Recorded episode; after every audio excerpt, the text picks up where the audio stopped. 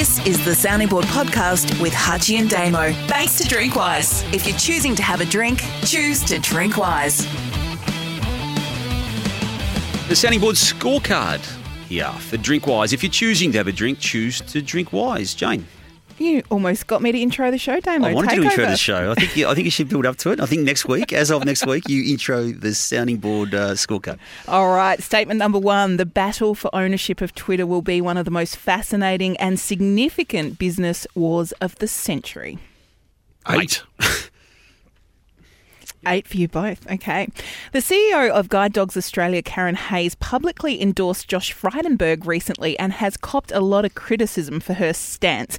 Any CEO of a charitable organisation should be stood down immediately if they're caught breaching the regulations that guide charities and electioneering. It's a good topic, this. Uh, I'm going to give it a five because I've got a view on it, but I'll need to explain it. Two. Australia's most wealthy should take a leaf out of the Lindsay Fox book and share their wealth more. The Fox family have donated $100 million to the National Gallery of Victoria, a legacy that will be shared by the nation for decades to come. One. Seven. More deleted transphobic tweets from Liberal candidate Catherine Deves have emerged, which appear to link trans women, sexual predators, and even serial killers. Scott Morrison needs to immediately disendorse Deves, the candidate he parachuted into the seat of Warringah in Sydney. Ten. Pass. Anzac Day should replace Australia Day as our nation's key public holiday. One. Yeah, I'm going to give that zero. The AFL need to invest millions of dollars in recruiting and training umpires from grassroots level up or risk the viability of the men's and women's competition. Without serious intervention, local clubs will be forced to abandon teams and turn players away within five years. Eight. Seven.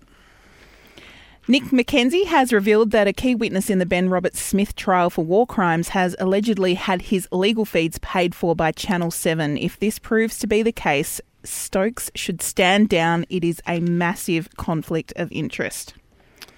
Zero. I'm going to pass on that. It's the first time I've ever passed on the, on the Whoa. scorecard. Whoa, whoa, whoa. The decision to ban Russian and Belarusian players from Wimbledon is, as Novak Djokovic has suggested, misguided and risks turning athletes into political hostages. You Good this week, Jane. I don't know how to answer that one in, in a number. it's a great, it's a great talking point. Uh, I'll give it a, I'll give it a, um, I'll give it a six for the purpose of the scorecard. Yeah. I'm, I'm six as well, and I'll explain why. It's a great question. A little sneaky one here. oh, Reddit, script. this was a Reddit explosion on the weekend. Serious questions need to be asked of the Cadbury Chocolate Company and their recipe formulation. Their Easter eggs just did not taste the same this Oh, year. oh, well, if that's the case, I'm giving that a ten. Zero. That's the best scorecard, Jane. Yeah, Did it on the easily. fly, thank you. That's Yep. there's some real, there's some topics we should have discussed on the main body. Um, look, I passed on the, the McKenzie one, uh, Jane and Hutchy, because uh, we read that out as we spoke on the main body, and, and I haven't got the full detail on it, and I need to know more before I put uh, an opinion on that one. Um, the investment in the in the AFL situation, obviously, with two years of COVID, it, it is an obvious problem for the game, and it is something that is being addressed. And the degree of investment will become clearer as the year unfolds. So, but it's a serious topic. The Anzac Day holiday uh, shouldn't replace, in my eyes, Australia Day because they're, they're separate issues, and that's why I gave it a, a zero. They're both significant, but. Australia Day needs to be sorted out. Anzac Day is already where it uh, where it is. Um, yeah, Catherine Deves. Some of those comments that she's made on, on that issue are just factually incorrect, and that alone is the reason I gave that one 10.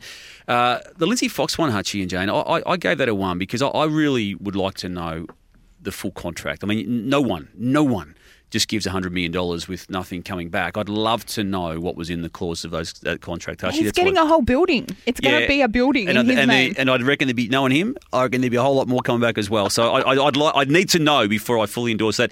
Um, Karen Hayes, the Guide Dogs CEO of Australia, um, with, with her public endorsement of Josh Frydenberg, using. I suppose the, the banner of the the guide dogs, I- did have an issue with. That's why I gave that five. I got no issue with what Karen Hayes wants to do privately, personally, but but using the charitable organisation as a, as the backdrop, I, was just something uncomfortable about it. And the the Twitter the Twitter battle, as we discussed uh, on the main body, um, yeah, massive issue. That's why I gave it eight. Yeah, okay. So Oh, eight for Twitter. I'm fascinated by it. The guide dogs was a mistake, but I err towards a mistake that could be made. Uh, if you're not a political expert, so I give it a two. I don't think want to make that mistake again. Put it that way. I love what Lindsay Fox has done. Gave it a seven. Passed on the candidate because I've been away and I haven't read the tweets. Anzac Day, I love. I do think there should be an Australia Day other than January 26th, which Yep. I've said on the sounding board before. and that's what I was saying. I stand stand by that. Yep. Uh, umpiring is a big issue as an eight. Um, Nick with Stokes, I think t- Kerry Stokes spent a long time funder of the war movement and veterans in Australia. So he's been consistent to that in his life the whole way. So I gave it a zero because if he is funding, I don't think it's out of step with that. And I just think that's fair and reasonable. And then Well, he's funding Uh, Ben Robert Smith himself, isn't he? A lot of it. he is, Yeah. but he's been consistent on being on that side of Yep. the venture, and he does. He's the chairman of that particular industry as well. And then, or cause, I should say. And then, Russian and Wimbledon. Hmm. I've been wrestling with all morning. Thought if So they don't I. ask me this, Yeah. what am I going to say? I, should've was flagged it. leaning. I was leaning ever so slightly towards it being the wrong call. Yep. I understand it from both sides, so I've given it a six. That's what I did. and I don't know what that means actually when it's all said and Yeah. done. Because I don't know where. I actually don't have. I don't have an opinion on that because I don't know. I don't know what to say on it. I'm generally on the fence. If I was forcing off the fence ever so slightly, I'd err on the side of being it being the wrong decision. But uh, you know, I can understand it from both ends. Yep. And Easter eggs, Hutchy, did you indulge? It's not Easter even a thing in the US, is it? From what I understand. It's not as big a thing in the US. It's a it's slightly bigger thing in London, Yep. uh, where I was. But um, I didn't notice any difference personally. You're probably on the good gear, the Haighs. Um, Happy Easter to you too, though, Jane. And great, great list of questions on the s- on the scorecard. good scorecard, Jane. Good scorecard. In The fact, it scorecard. could be. It could be the list of questions that forever change the trajectory of the scorecard. Oh, jeez. You, you've set the new benchmark now, Jane. It's the first time I've actually got this scorecard in that I've been doing for about three, four, whatever years it is. Well, it's not the first time. They've- Jane does a magnificent job. This was just exceptional. Well, you you changed the criteria four times Hey, in its can I first ask- six weeks, which didn't help the cause. Can I ask the question? Are Caro and Corrie on leave? Because it's just, it's a sort of deck of questions where you think we might have got a bit of the don't shoot time in preparation.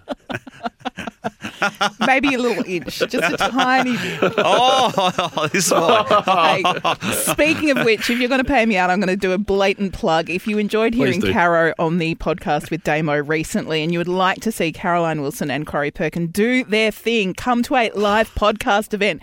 I've never managed to get you guys to commit to one. We had to cancel one in COVID.